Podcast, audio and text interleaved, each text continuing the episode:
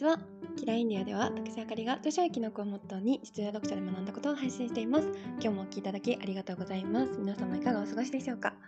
はい。今日はですね現実からの逃避が好きなのか刺激が好きなのかっていう話をしたいなと思います。はい。なんだそれって感じですかね。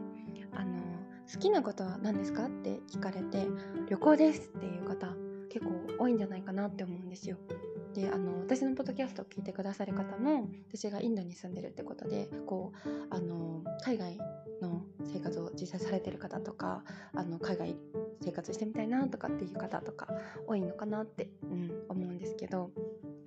旅するように行きたいなとか世界一周が夢ですとか漠然と海外の憧れがありますとかね、うん、異世界で英語で生活したいなとか意識がこう外側に向いてて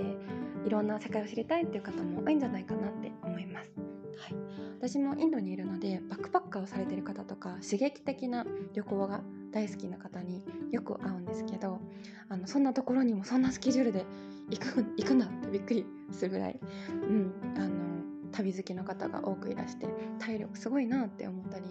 っこいいなって思ったりしてます。はい、であの今日私が話したい話はですね私はあの意外とそんなに旅行好きじゃなかったっていう話でして。はい、すっごい好きだと思ってたんですよ前まで、うん、好き好きなんですけど今も。好きだけどでもそんなに頻繁じゃなくてもいい人なんだなっていうのに気づいたっていう話を今日は したいです。あの旅好きの人を否定したいとか全然そういうんじゃないんですけど私の気づきの話をしますね、うん、であの毎月とかまたは2週間に1回とか旅行に行ってる方がね私の身近には結構多いんですけどあの別に行ける余裕はあるけど行ける休みとかあの行ける余裕はあるけど日常の方が大事なのかなっていうのにこの前気づいたんですよ。うん、それは何でかというと自分でこう考えたんですけど私そんなに外に行きたいかなじっくりねこう考えてみたんです。旅行好きだけどなんかそんなにうんこうかからないなとか。うんそんなにあれ？みたいな。外に出てみてね思うことがあって。だからそれはなんでかなって考えた時に私毎日幸せなんだよなって思って旅行に行く行くのが大好きな人が毎日幸せじゃないって言いたいわけじゃないんですけど私は非日常に何かを求めに行くより毎日の続いてく生活がとても幸せって思うタイプなんだなって思っていてそれは去年までの私は知らなかった自分の一面だったんですよ。なんかもう毎日違う道を通りたいって思ってるタイプの人間だったのでなんか行ったことないところはないようにしたい